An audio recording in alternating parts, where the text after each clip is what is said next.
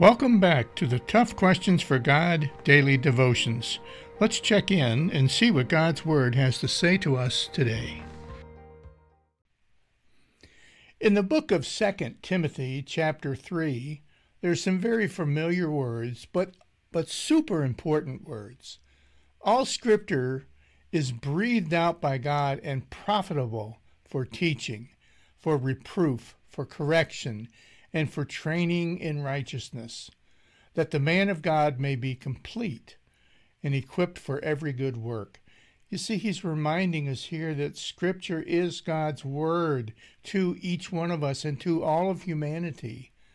And we need to hold on to that. We need to learn from it and trust in it.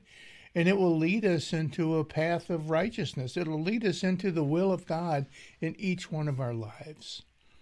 So, friends, are you spending time with God in and through His Word each and every day?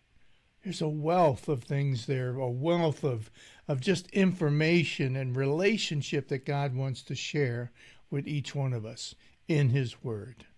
So I encourage you, spend some time in the Scriptures today and share this with someone new.